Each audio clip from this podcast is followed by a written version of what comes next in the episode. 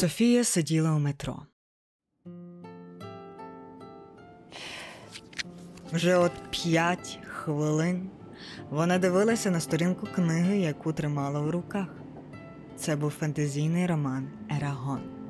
Всю серію вона прочитала ще у підлітковому віці, і от, коли вже їй стукнуло двадцять сім, а спогади дитинства накривають хвилями все сильніше і сильніше, дівчина вирішила знову перечитати хоча б перший том. Речі з дитинства її заспокоювали. От тільки читалося важко і довго, більше п'яти хвилин на сторінку, ну на неї зовсім не схоже.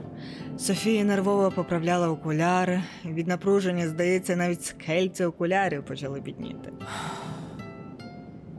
Потім Софія ненароком подивилася на мапу станції, яка висіла над входом до вагону.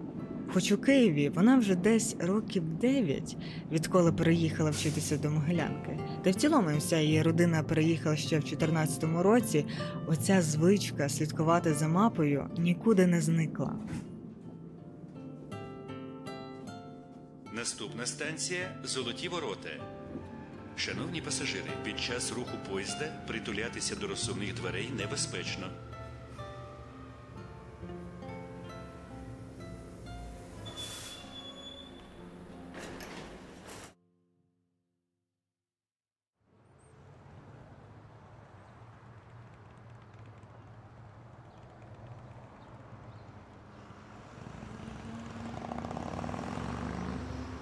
Вулиця міста вже вкрилася синівою присмерків. А місцями, де засвічувалися ліхтарі, трава, листя дерев та обличчя незнайомців, що гуділи довкола, блистіли жовтим золотом і потом від спеки. Софія повільно йшла до Ярославових валів, до родинної квартири, де її чекала бабця та матір. Відколи вона з'їхала з батьківського дому, ну, все одно, на шабат мусила приходити. Софія не була дуже віруючою. Їздила у метро у п'ятницю, та й не на всі шабати приходила. Раніше було щотижня, потім раз на два тижні, потім раз на місяць. Кожного разу, як бувала вдома, посмішка на старечому лиці бабці Семіти ставала все сумнішою і сумнішою, хоча поганого слова чи критику ніхто їй не говорив.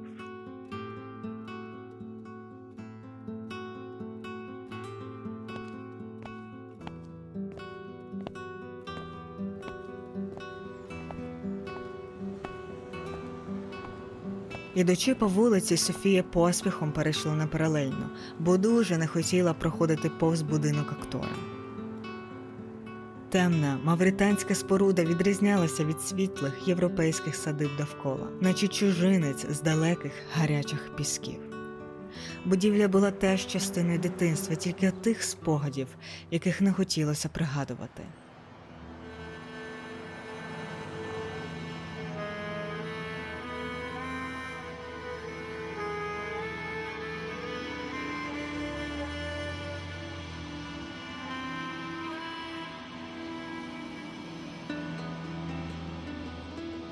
Дев'ять років тому батьки продали усе, що мали, лиш би переїхати до Києва та купити квартиру поблизу колишньої Кенаси, як того вимагали караїмські звичаї. Але Кенаса так і ніколи не стала діючою.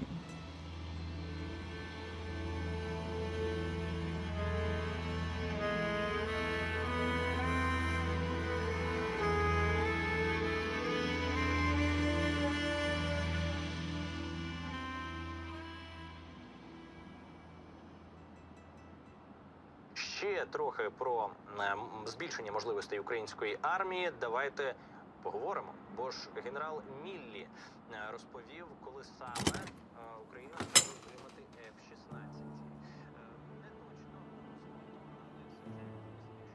Вдома у батьків пахло печеним м'ясом та хлібом. Бабуся вже встигла напекти пиріжків. Пахощі баранини, спеції, солі та перцю линули з кухні і заповнювали усі кімнати квартири. Коли Софія прийшла, бабуся з мамою удвох дивилася передачу по телевізорі. Темні, червоні штори були запнуті, від чого вдома було похмуро і бракувало свіжого повітря. Ще й матір сиділа та курила свої міцні папіроси, і сірий дим закручувався в спіралі довкола них. Мама була більш роздратована на доньку. Мало того, що Софія пізно прийшла, та ще й з таким кислим лицем, аби робить їм послугу. Відколи помер тато Семен, їхні напружені стосунки стали майже нестерпними. Єдина, хто втішився, була бабця Семіта. Вона підскочила з червоного дивану і міцно розцілувала Софію в обидві щоки. Їхній чорний кіт Паша теж втішився, бо дівчина завжди приносила смаколики. Він теж підстрибнув і почав тертися до ніг Софії. «Ходім, ходім. Дитя, певно, голодне, ні?» Бабця одразу повела на кухню Софію. Там на столі стояла її порожня тарілка. Частування пиріжками вони почали ще з обіду і називали їх «Ед Айкла Чеклар». Софія знову запізнилась. Мама за ними теж повільно човгала своїми махровими тапочками. Навіть у жахливу київську спеку не знімала їх. Маму звали Олена. Вона була невеликого росту, але з вираженими рисами обличчя, темними очима і волоссям, які підмальовувало у темний колір з червонуватим поблиском, ближче до вишневого. Смугле лице, але дещо жовтувате, бо курила папіроси все життя. Вона навіть не приховувала оце своє незадоволення. Очі на доньку не піднімала, лише знову витягла цигарку і запальничку. «Як твоя робота?» Мама завжди спершу питала її за роботу. Раніше вона завжди першим питала, як Іван, але відколи вони розійшлися і Софія схудла на десять кілограмів і мала постійно заплакане лице, більше цього не питала, як і за чоловіків в цілому. За це Софія була їй дуже вдячна. Мама була сувора, але чуйна. І зайвого не скаже, лиш би дошкулити. До того ж, робота зараз цікавила усіх. Дівчина запхала один пиріжок до рота. Тут помітила, що треба вже зробити собі нігті, бо кожен палець мав свій особистий ніготь з різною довжиною та широтою. «Ще поки відпочиваю. Мають от завтра сказати, чи підписали контракт з клієнтом, а значить, чи почнемо проект. Як ні, то буду далі на бенчі, але я думаю, що просто шукатиму нову компанію, чи на певний час піду у фріланс». «Добре, відпочивай тоді», – кивнула мама. Деяких слів вона не розуміла, але жінку заспокоювала спокій, з яким говорила Софія. Такий втомлений спокій, коли ти розумієш, що нічого не вдієш, а отже хвилюватися не має жодного сенсу. «Тобі треба помолитись, Соню. Молитва наполовину зменшує страждання», – увірвалась до розмови бабця. А потім, мовби не говорила за могильним голосом, бадьоро вигукнула. «О, погляньте, місяць здіймається». З їхнього дому було добре видно повню. На вулиці ще не було темно, до Чорноти було десь за три години. Небо лише наповнювалося синютою, а місяць сяяв як перлина зі сірими плямами і легким серпанком жовтого. Бабця відсунула штори, щоб їм було краще видно. Це знову нагадало Софії дитинство. Як осінню дідусь брав її з собою по гриби далеко глиб півострова, у степ, що змінював колір від глибокої синіви до густої червоноти.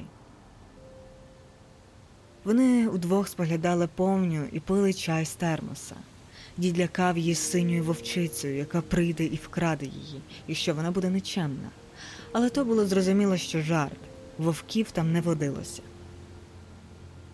Софія відпила трішки чаю з бергамотом. Він був без цукру, та й вона зараз активніше слідкувала за харчуванням, обмежувала себе в тістечках. Проте тут не втрималась. Підняла кришку від цукернички і всипала собі дві ложки цукру до чаю. У дитинстві завжди пила його солодким.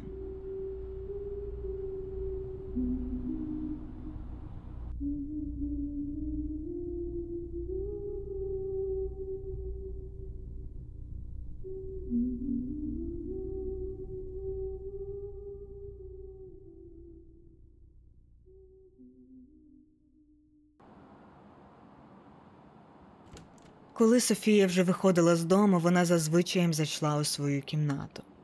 Та від свого там вже нічого й не залишилося.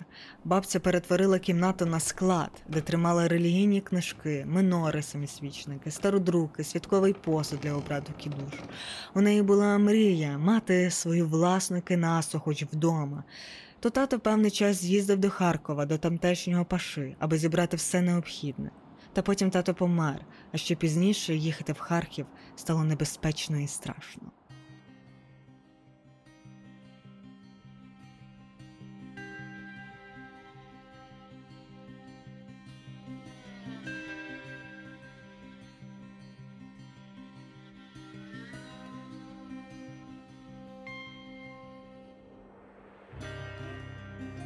Будинок актора не завжди мав таку назву. З моменту створення у тисяча вісімсот дев'яносто третьому році і аж по закінченню Першої світової у тисяча дев'ятсот двадцять шостому році ця будівля була сакральним місцем для нечисленної громади караїмів в Російській імперії. Караїми – це корінний народ України, який існує ще з п'ятнадцятого століття. Вони проживали на території Галичі, Києва, Одеси, Луцьку. У Галичі навіть є музеї караїмської історії та культури. Зараз, певно, більшість караїмів зосередились близько Харкова, оскільки там досі є діюча Кенаса. Звісно, найбільше караїмів налічувало саме в Криму. Караїмські некрополі тринадцятого-чотирнадцятого століть пишуть, що перші громади з'явилися у містах Солхат, Старий Крим, Кирк'єр з сімнадцятого століття називали Чуфут-Кале та Кафа, сьогодні Феодосія. З шістнадцятого по вісімнадцяте століття найбільш значимою і впливовою караїмською громадою в Криму була громада Чуфут-Кале. Місто Чуфут-Кале чи Кале було також економічним центром, релігійним і культурним осередком караїмського життя. У тисяча сімсот вісімдесят третьому році, після приєднання Криму до Російської імперії, місцеві караїми вони намагалися пристосуватися якось до життя в цих нових умовах, водночас і російська адміністрація вирішила проявити до них особливий інтерес.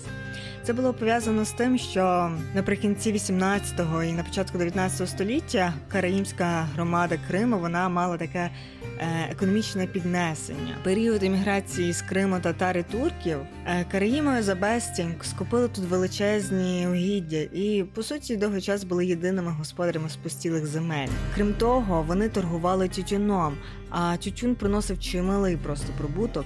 У тисяча сімсот дев'яносто п'ятому році імператриця Катерина друга звільнила підданих їй караїмів. Їх на той час становило всього лише дві тисячі чотириста осіб від сплати накладеного Росією на євреїв дискримінаційного податку і дозволила караїмам мати земельну власність.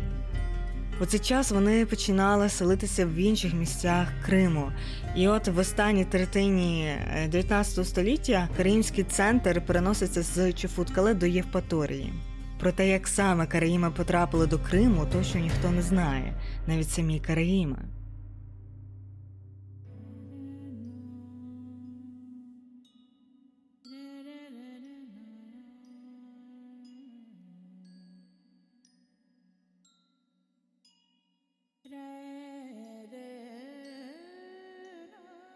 Є дві найпопулярніші версії.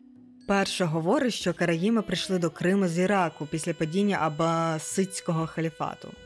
Це ісламська держава, яка існувала до тринадцятого століття, поки її не захопили монголи. І отак, рухаючись по територіях Близького Сходу та Візантії, караїми опинилися в Криму, де на той час панував хозарський каганат, теж держава, створена кочовим народом хозари. Отак релігійна та культурна спільнота об'єдналася, утворивши караїмів. Але друга теорія, яка виникла в середині дев'ятнадцятого століття і тоді ж стала популярною, її автор є караїмський вчений Фіркович, вона говорить протилежно, що навпаки караїми і є нащадками хазарів, які прийняли юдаїзм, але зберегли певні атрибути тюркської культури, такі мовні особливості, кухню, вбрання. Коли будете смакувати стравами караїмської кухні, багато з них сягають ще п'ятнадцятого століття і є стравами типовими для кочових народів. З першого погляду, здається, моби караїми – це якесь відгалуження від єврейства. Так у «Малая совєтська енциклопедія» в тисяча дев'ятсот тридцять першому пише, що караїми – єврейська секта.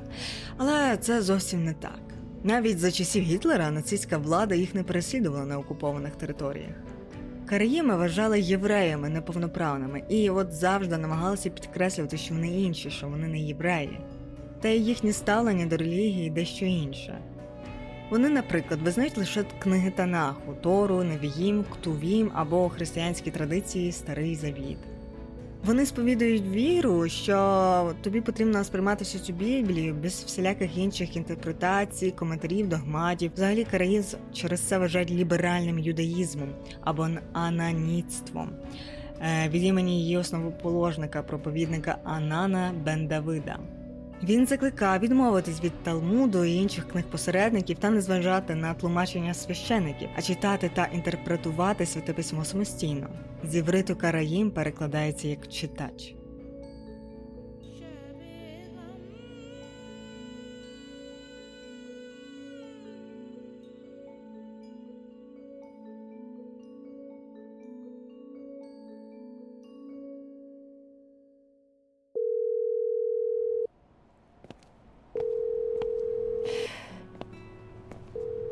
То була десята вечора. Софія йшла хутко, поспішала на метро. Вечірнє повітря досі було ще гарячим і липким, і вона, ідучи, попивала холодну воду, а ще лила собі її на руки, аби протерти обличчя. Ось вона знову на Ярославових валах сім, ось знову стародавня Кенаса. Темна, похмура, велична, як завжди. А ще чоловік, який стояв зовсім близько до головного входу, притулений, мовби горе підкошувало йому ноги. Софія від здивування зупинилась. Не часто тут можна когось побачити. Їй також стало шкода старого, певно, ще один загублений караїм, як і її бабуся.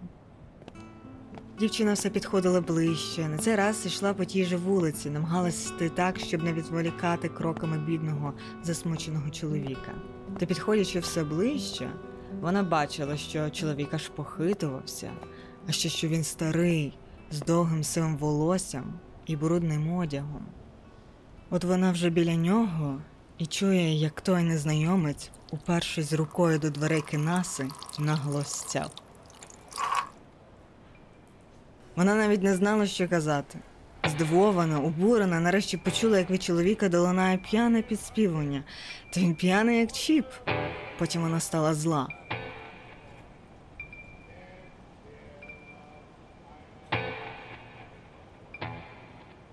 Недовго думаючи, Софія кинула свою скляну, екологічну та дорогу пляшку.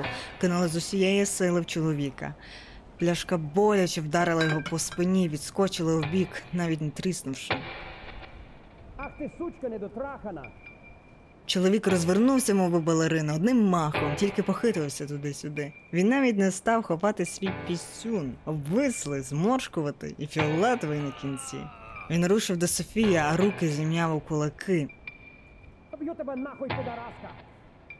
Вона навіть не усвідомила, що відбувається.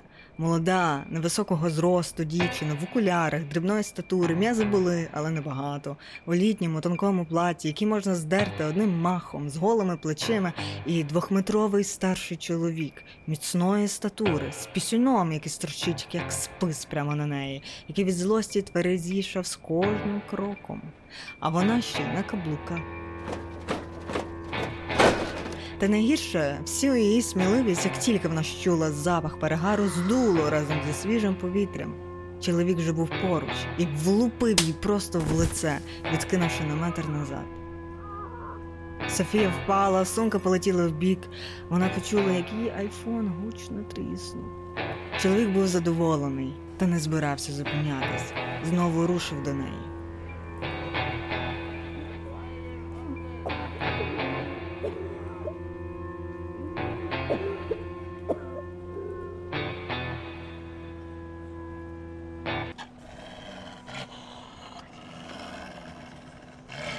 Раптом вони почули гарчання. Грізне, глибоке. Це гарчання насторожило чоловіка. Він розвернув голову назад. З темряви на них дивилися сірі очі. Це була велика чорна собака.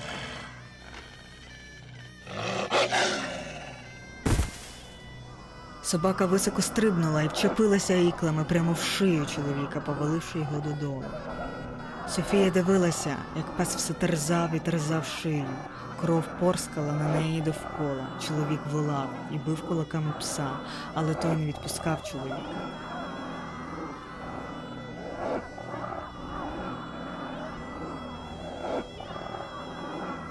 Його очі, які були наповнені гнівом, тепер наповнювалися жахом. Він волав і дивився на Софію. Врешті вона бачила, як рухи чоловіка заповільнювалися. Погляд ставав невиразним. Він втрачає її з поля зору. Тут пес відпустивши її зі своєї пащі. Вона була вся у крові, як і ікла. Пес дивився на дівчину, чорна шерсть на фоні ліхтарів сяяла темною і синєвою. Дивлячись у вічі звіреві, Софія відчула лише миротворний спокій, мабуть, цей пес її не вкусить.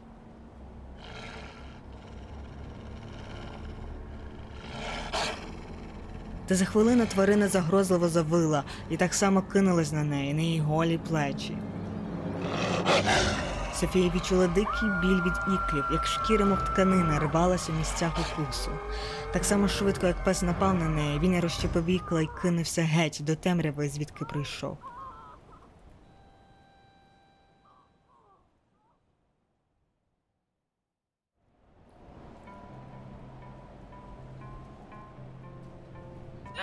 Вона старалася не знепритомніти, відчувала, як вся була в крові і в своїй, і в чужій.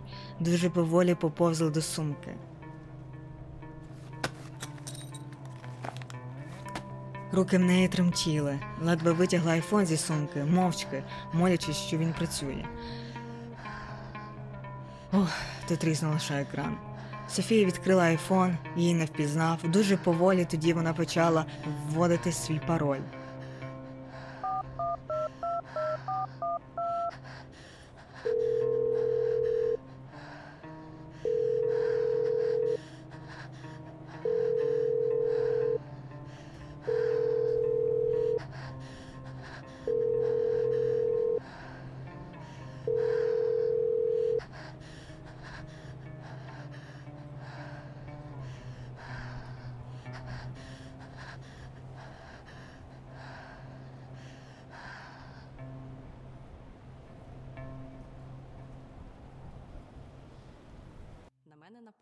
Ні нападника. Ну, він мертвий. Ні-ні, тут якийсь скажений пес на нас напав. Будь ласка, приїдьте. І міліцію. Так, мене звати Софія Арабаджі.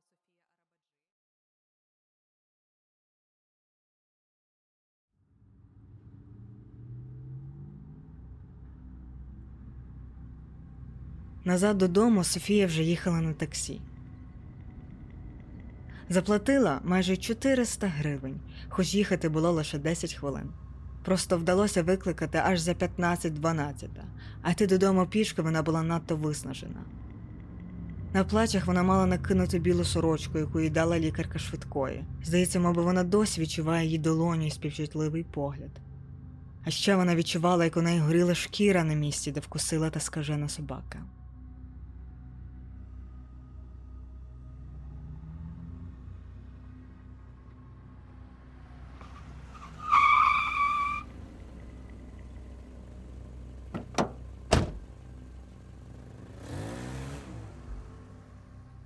Дівчина поволі вийшла з машини, з гуркотом закрила дверцята, випадково. Зазвичай так не робила, але зараз вже зовсім не було сил турбувати за інші машини.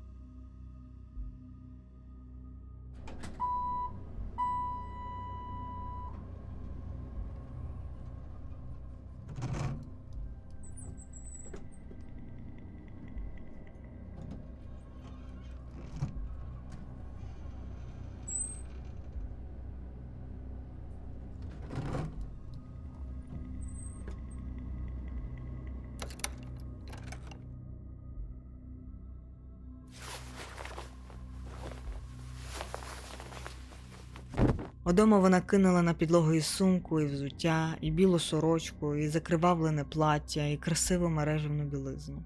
Лице її вимили, але шия та плечі були в крові, як і ноги. Велике щастя, що водій цього в темряві не побачив. Кров змішалася з потом, що ніколи Софія не була така липка на дотик. Вона пішла голою до ванни. Там коло дзеркала зупинилася, ледь не впавши на раковину, вчепилася руками в обидва боки і подивилася на себе. Як і казала лікарка, жодної рани на її шиї не було.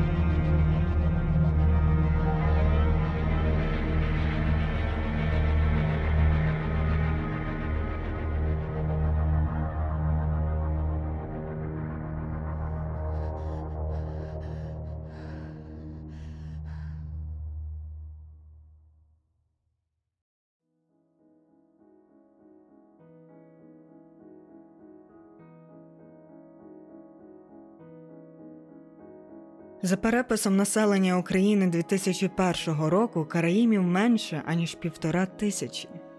Але, якщо чесно, їх ніколи багато й не було. У тисяча вісімсот дев'яностих роках у Київській губернії було лише триста двадцять сім караїмів. Проте так склалось, що у віруваннях спільноти ніхто не міг бути бідним, і тим більше без даху над головою. Караїми тому здобували важливі для суспільства професії, зокрема лікарів, і часто бували заможними. Саме за кошти мільйонерів тютюнових королів, їх так називали, побудували караїмську Кенасу.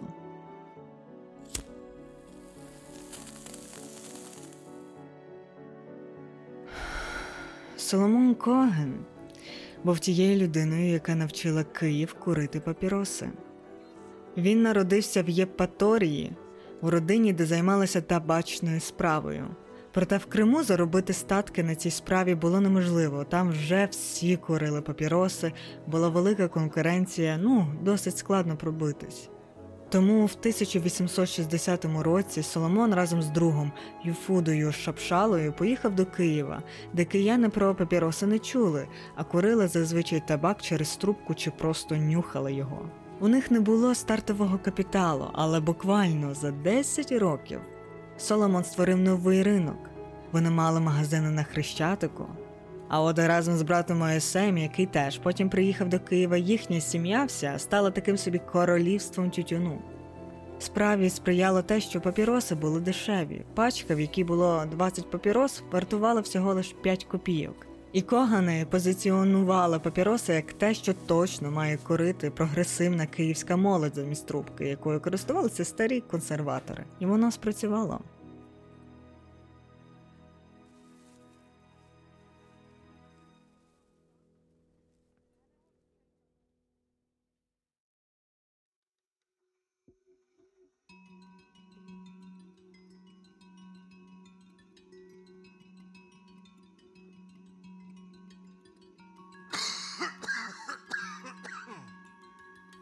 В тисяча вісімсот вісімдесят сьомому році, коли Соломону було лише п'ятдесят сім років, він важко захворів, і його частково паралізувало.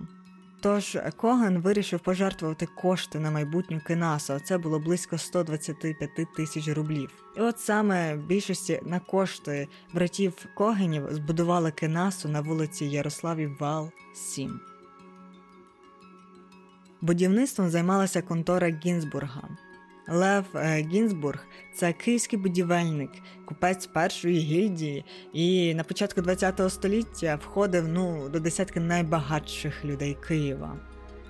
Він також був будівничим першого хмарочоса в Україні, і який на той час був найвищим хмарочосом Російської імперії, ну, поки його не підірвало у тисяча дев'ятсот сорок першому році. А архітектором був вже відомий та популярний на той час Владислав Городецький. Стіни Кенаси були декоровані кам'яним різьбленням та ліпленням скульптурної майстерні італійця Елія Сала. Городецький – уважний і чуйний архітектор. Розробляючи проєкт, він зважав на побажання караїмів не мати нічого спільного з євреями. Тому і в декорі, і в просторі це виключно східноазіатська архітектура. Та навіть були написи арабською. Крім релігійних, культурних нюансів, був нюанс земельної ділянки, де будували Кенасу. Як і зараз, так і тоді, вздовж лінії забудови вулиці, було чимало вже старосвітських побілених будиночків. Тісно досить. Кенаса як будівля вийшла не дуже великою, та кожен її елемент був досконалим. Кенаса серед всіх будинків, як і зараз, так і тоді, виглядала, мовби той таємничий кочівник, який прийшов з далеких країн, який курить папіроси і говорить хрипко фразами Старого Завіту.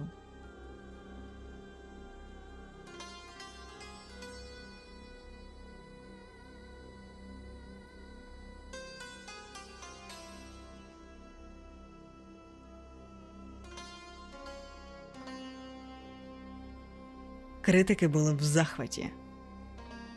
На великій підвальній міститься молитовний караїмський будинок, вишуканий, але дещо похмурий, оздоблений зовні скульптурними, фантастичними візерунками і письменами в мавританському стилі.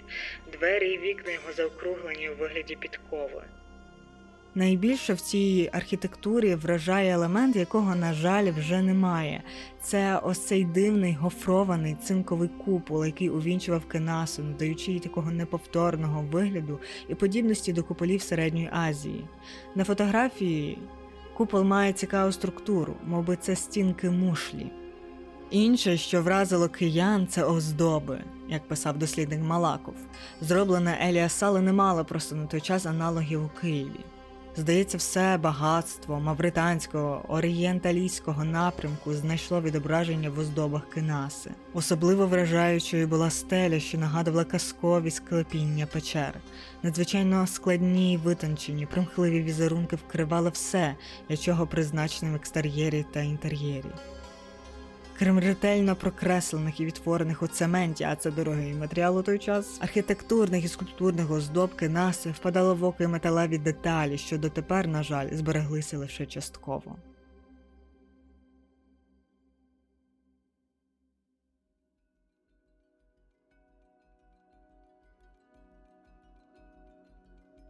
Городецький не думав лише в межах однієї будівлі. Дуже багато уваги було прикуто також до кам'яного паркану з ажурним металевим плативом зверху та вишуканою хвірткою біля парадних дверей. Теж, на жаль, цього вже немає. Коли прийшла радянська влада, Кенасу закрили. Під час війни тут проводилася служба, але то правилася римо-католицька служба Божа. Потім був ляльковий театр, а від тисяча дев'ятсот п'ятдесят другого до середини шістдесятих діяв кінотеатр «Зоря». Від тисяча дев'ятсот вісімдесят першого року – будинок актора. Кенасу намагалися реставрувати. Але реставрація лише багато чого знищила. Декор зали, написи арабською довкола порталу, той купол, огорожу та чарівну хвіртку. Малаков писав свої дослідження біографії Владислава Городецького у тисяча дев'ятсот дев'яносто дев'ятому році. Але як і тоді, так і зараз історію Кенаса підсумовує ця фраза. Із зникненням караїмів зникло й господарське ставлення до будинку Кенаси.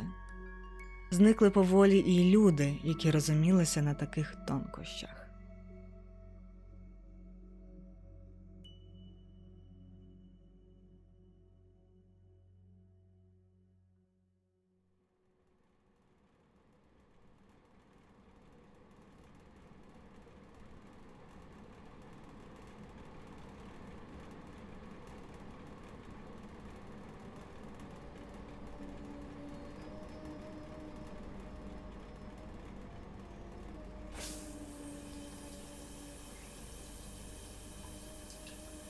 Зранку Софія сама себе спитала, чому вона нічого не відчуває. Закриваючи очі, вона чула, як кричав цей чоловік, як він дивився на неї, і у погляді вона бачила його прохання про допомогу. Але вона нічого не зробила.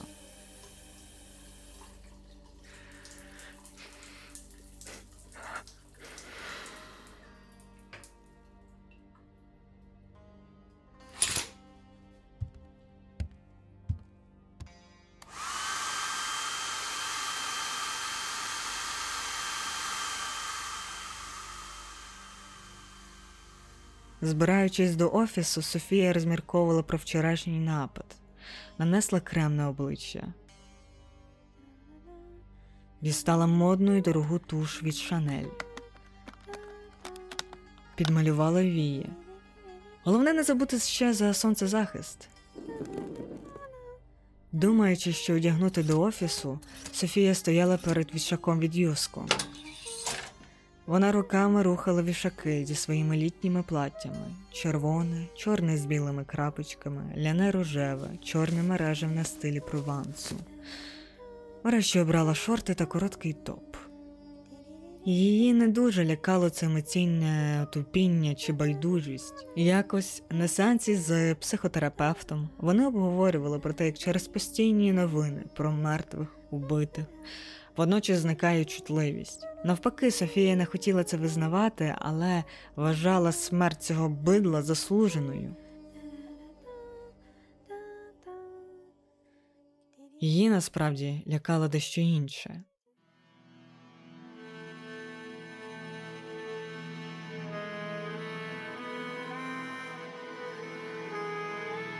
У вас певний шок, у вас немає жодної рани.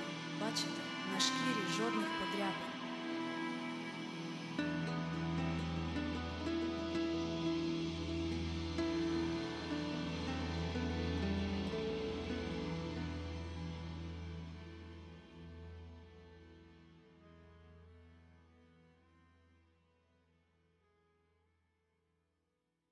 Перед виходом Софія випила знеболювальне.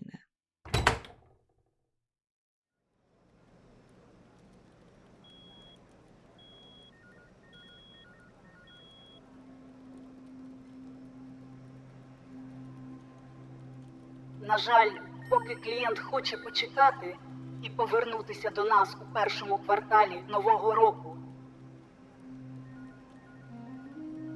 Софія дивилася на екран свого новенького, гладенького, купленого в кредит макбука. Кредит, який вона ну дуже хотіла закрити вже цього літа. Її менеджер Слава трішки заморожувалась, коли казала такі важливі слова. Тоді вона вимкнула камеру і знову повторила. Вибач, Соню, тепер добре чути? Коротше, немає поки проекта. Буде вже через два квартали, всі поки бережуть бюджети. Не так, як раніше, коли витрачали, бо треба витратити. Я буду говорити з керівництвом. Побачимо, може вийде витяг... Софія нічого не відповіла. Потім відповіла щось ввічливе, що чекатиме рішення, але в душі розуміла одне – треба шукати нову роботу. Взагалі, це відчуття в неї було давно, ще до цієї кризи. Є певні бізнеси, де маркетологи завжди будуть менше заробляти. Просто вона була, ну, така втомлена, щоб щось нове шукати. Слава далі щось говорила, втішаючи, але вона вже не дуже слухала, лише кивала і кивала, водночас згортаючи Тіндер. Сам рух вліво, вліво, вліво, як гра на телефоні, дуже заспокоював. І добре, що зайшла. Софія зовсім забула, що в неї сьогодні побачення.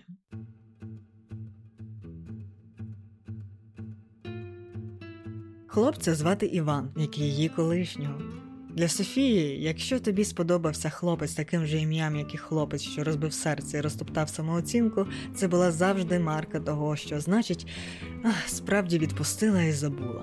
До того ж, цей новий Іван був гарніший. Вона знову стояла біля шафи з платтями. Побачення було на восьму. Червоне, чорне з білими крапочками, ліно-рожеве, чорне мережеве на стилі Провансу. Софія хотіла виглядати як італійка Малена, тому обрала останнє. Вона розглядала себе в дзеркало, мигикаючи мелодії, крутячись в різні боки, щоб побачити, як тканина крутиться разом з нею. Шия вже не пекла.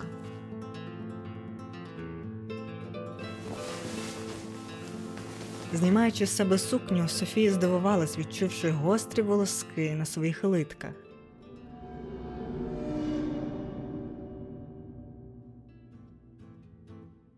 Лише місяць тому у неї була електроепіляція, за яку вона заплатила майже три тисячі, яка тривала довгих чотири години, бо видаляли кожен волосок по черзі, один за одним, видаляли всюди і над губами теж. No.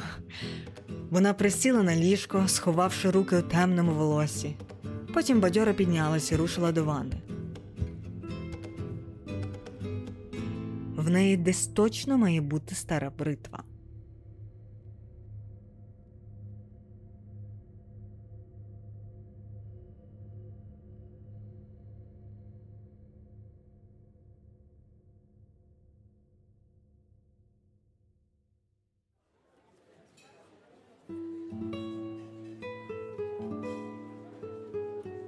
Той новий Іван був гарний і в житті. Вони мали зустрітися в новому барі, що відкрили на Хрещатику, але, оскільки мені ніхто не заплатив за рекламу, я не скажу, як він називається.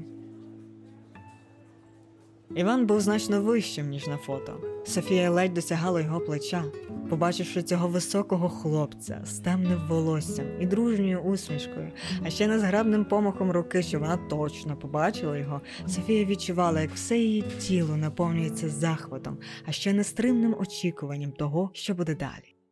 А далі не було нічого цікавого. По-перше, їй не сподобався його голос. Ну, чи радше манера говорити, говорив він дещо величаво і постійно робив ось так. Від постійно їй стало якось так незручно, бо так само він реагував і на її розповіді. Хм, маркетолог? Хм, а довго працюєш? П'ять років? По-друге, він постійно дивився їй в очі. Софія не звикла до такого тісного зорового контакту, сам її погляд постійно тікав, від чого почувалася ще більш знервованою. Ну, по-третє, він постійно тер своє коліно. Був вдягнений в класичні темно-сині штани, Софія здивувалася, як йому не жарко, і чому досі не з'явилося жодної плями від його липкої, вологої долоні. Якби це було перше побачення в її житті, можливо, вона б зашарілась, але це було не перше. У такому випадку в неї був стандартний план дій – не сидіти довше годину і брати з собою готівку. Та й хлопці десь інтуїтивно сприймали цей жест як незацікавленість і не змушували її довго чекати. Тож Софія чемно слідкувала, коли годинникова стрілка покаже дев'яту вечора. Перепросила і сказала, що мусить йти. І було цікаво поспілкуватись, але ось гроші за її коктейль. Ой, куди ти поспішаєш? Давай я тебе відвезу. Я на машині. А, проте не всі хлопці розуміли Ні, цей дякую. жест. Я викличу собі таксі, мені так спокійніше. Та я ж тебе не з'їм. Може, йому було справді смішно, але Софія не сміхнулась. Також не хотіла підбадьорувати недоречні жарти. Якось, коли вона вчилася в університеті, то дозволила таки підвести себе додому хлопцю значно старшого за неї. Їй було двадцять, а йому тридцять. Так от, знаючи, де вона живе, він потім приїжджав кожного дня і приносив то тортики, то піцу, то бургери, ну і ще іншу їжу, яку люблять юні дівчата. Її мама з бабусею сміялася з нею, бо вона ніколи нічого від нього не брала. А це ж так романтично. Не брала, бо на побаченні дізналася, що одружений і що має сина. Краще йому тортики возив. Ні, дякую. Я звикла повертатись на таксі. Було приємно з тобою познайомитись. Бувай. Відморожена, не відморожена. За півгодини вона буде вдома і нарешті зможе зняти з себе це незручне плаття. Здається, це мережево відбилося у неї навіть на дупі. Іван більше не заперечував.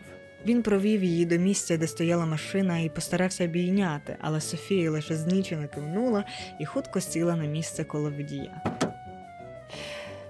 На щастя, то була водійка, років сорока, з пухкими губами і коротким волоссям. Вона оглянула з ніг і до голови, як полегшено дихала Софія, потім подивилася через плече, щоб побачити чоловіка, який так і не зрушив з місця. Тоді перевела розуміючий погляд знову на Софію, кивнула і завела машину. Якесь було липке і неприємне відчуття від цієї зустрічі. Такі побачення насправді розчаровували значно більше, ніж якісь кріпові. Про кріпові можна довго жартувати з подругами, перетворюючи вечори з вином на підпільні камерні стендапи. А після таких... лише розчаровано зітхаєш і хмуришся. А хмуритись не можна, будуть зморшки.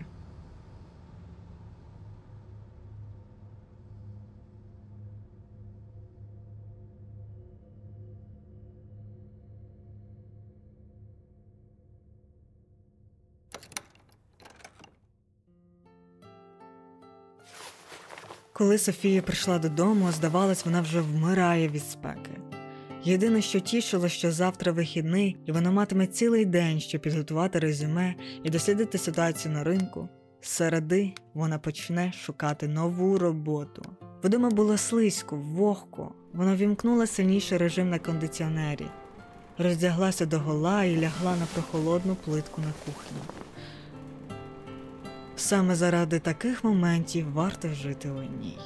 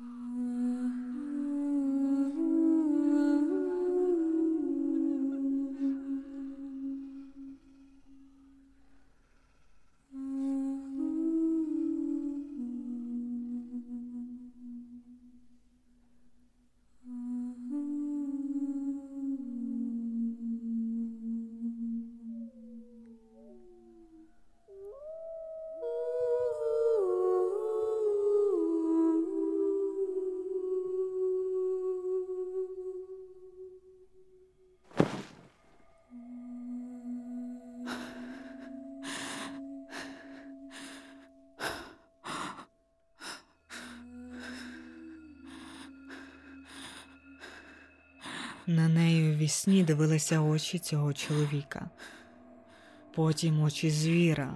А ось уже не собака, а чоловік кидається на неї, вгризається в шию.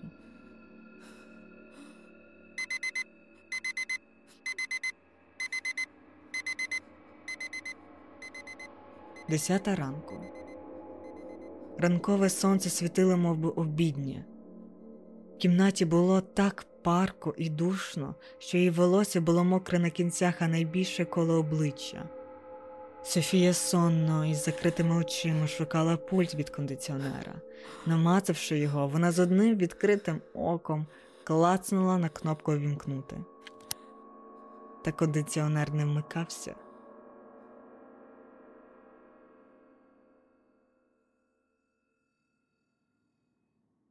Ага, знову поламався клята залізяка. Врешті вона вилізла з ліжка, як повзюча лава, гаряча, розжарена, не йшла повільно, сонно плила до ванни, до холодного душу, щоб затверднути і нарешті набрати хоч якоїсь людської форми. Вода була крижана. Софія відкинула шию, щоб відчути, як краплі стікають по плечах, по місцю, де був укус. Ненароком навіть торкнулася пальцями цього місця, але не відчула нічого, навіть дрібних шрамів. Коли вода змила окислість на її лиці і очі, наче квіти, провідкрились, вона подивилася на свою кисть. На долоні, на м'язистому місці ближче до кисті, було волосся. Софія розвернула свою руку.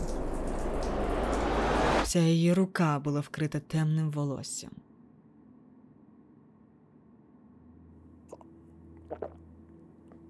Точно гормони, пояснила собі Софія, сьорбаючи холодний фільтр і не вірячи власним очам. На сьогодні в неї тепер нове завдання – піти до психіатра. Ті нові антидепресанти – це все їхні побічні ефекти. Жар в тілі, надмірний ріст волосся, тільки чомусь там, де не треба, сонливість, дратівливість, розфокусованість – це все через препарати.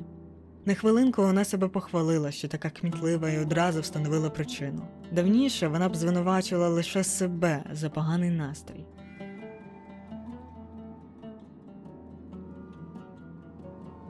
Софія дивилася на свою долоню, в думках підраховувала, стільки обійдеться їй позбути з волосся ще тут. І одразу їй пригадалася бабця, яка змушувала її дружити лише з караїмськими дітьми. Навіть якщо вони її дражнили. В її уяві караїми не можуть бути злостивими. На жалощі Софії вона лише відмовляла. Коли на долоні виросте волосся, тоді караїм зробить поганий вчинок. У цих дітей не було волосся на долонях, а у неї є.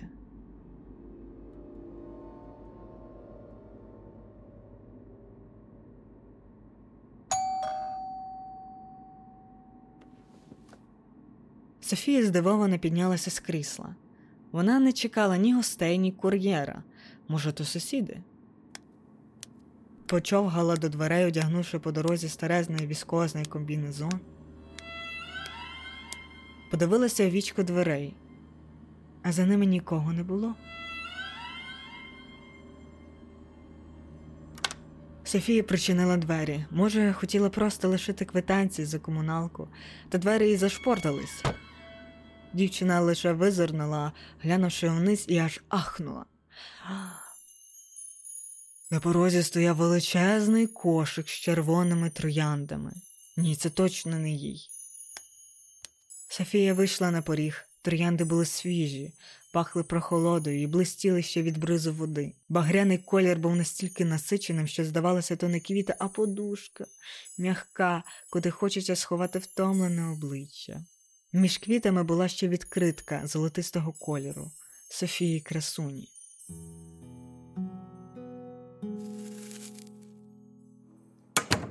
Руки в неї трусилися. Де з далеких забутих кутків пам'яті почали виринати спогади поцілунків і дотиків. Щастя виростало в ній знизу живота і до самих грудей. Софія дурнувато посміхалася, нюхаючи квіти. Тут же задзвонив телефон. Вона знала і чекала цього дзвінка давно.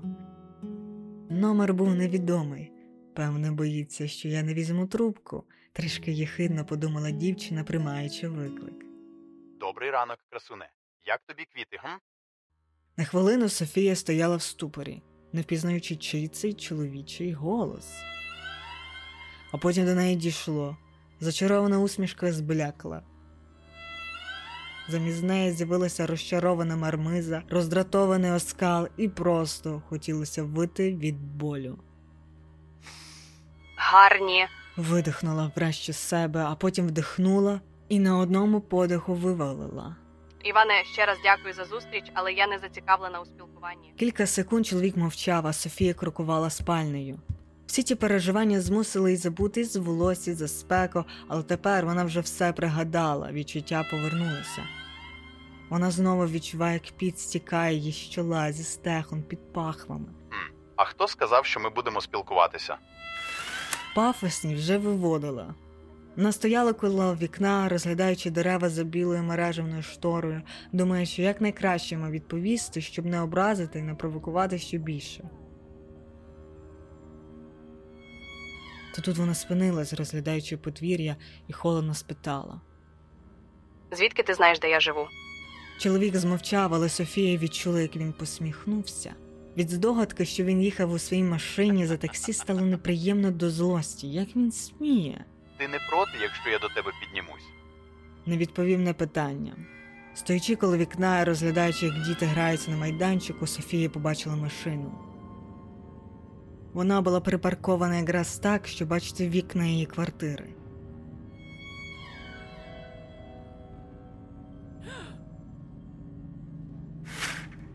Софія кинулась подалі від вікна до ванної, вимикаючи телефон. Боже, який йобнути! Роздратованість в ній наростала з розуміння, як одні і другі плани руйнуються одне за одним. Свій вихідний вона взагалі планувала провести в басейні, якщо буде проєкт. Та, як сказала її бабця, в житті всяке трапляється, тим-то воно життям називається.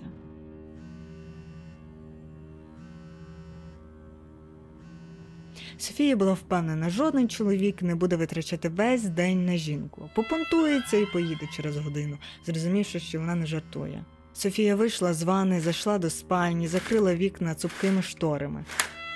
Та сама вчинила і у вітальні, і на кухні. Потім наївно взяла в руки пульт від кондиціонера. Та він не запрацював.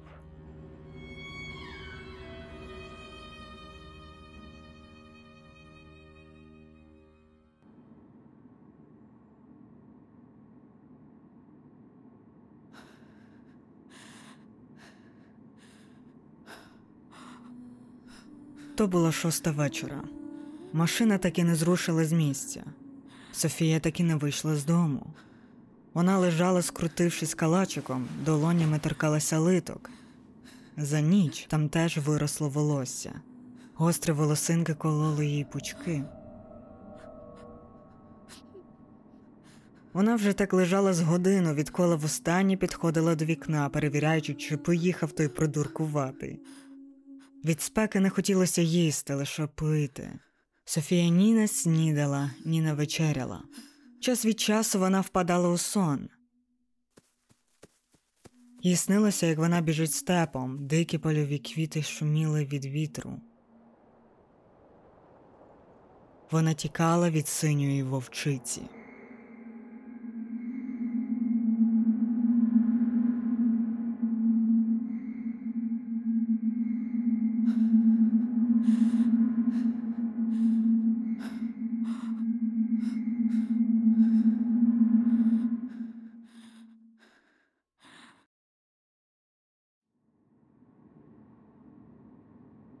Коли Софія знову прокинулася, то вже була одинадцята вечора.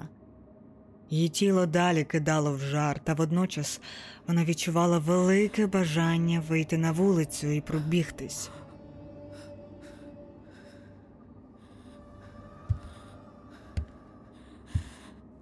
Підійшла повільно до вікна, так само повільно привідкрила штору.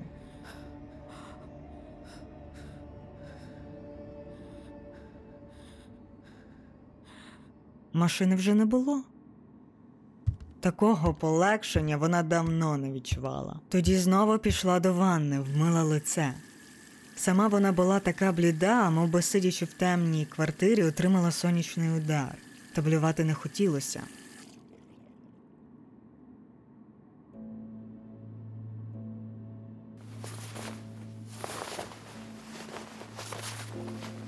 Дівчина вдягнулася в спортивні шорти, футболку, кеди, одяг, що вмить відмінусовував їй десять років, змушуючи старших жінок перепитувати, який вона клас вже закінчила в школі. Університет шість років тому. У під'їзді було тихо, шум линув лише з квартир сусідів, поки вона спускалася зі свого п'ятого поверху. Прочинивши двері, Софія вдихнула вечірнє повітря. Воно було вогким. Якщо прислухатись, то можна почути, як грізно муркотить вечірнє небо. Має бути гроза.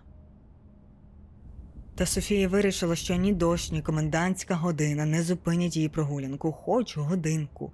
Цього буде достатньо, просто пройтися в парковій зоні її району.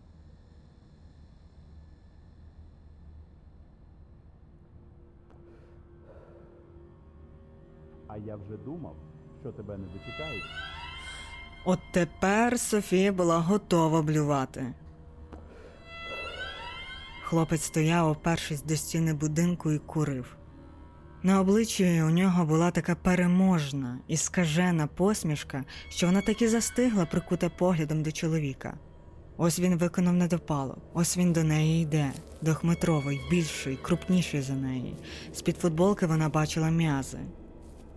Та на цей раз Софія була в кросівках, а бігає вона швидко.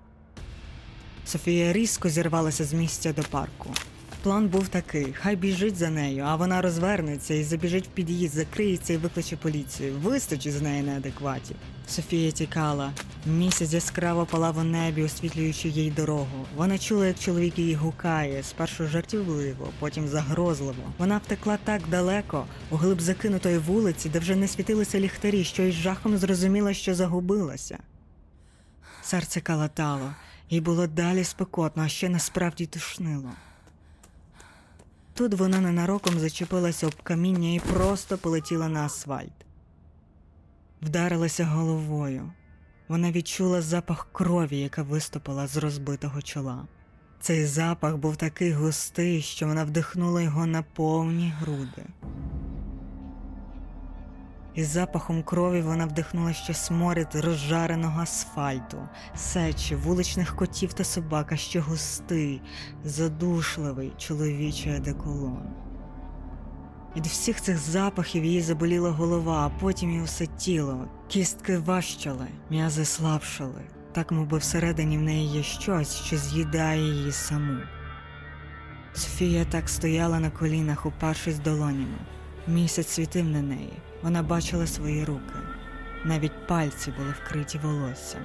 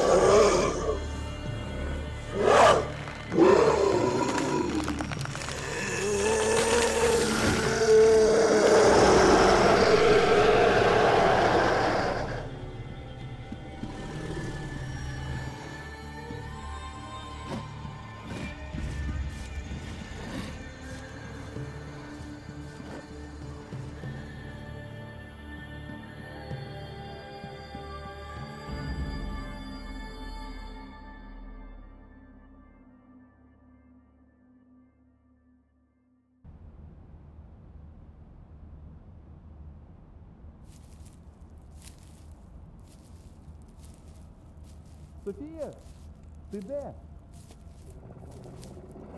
Софія?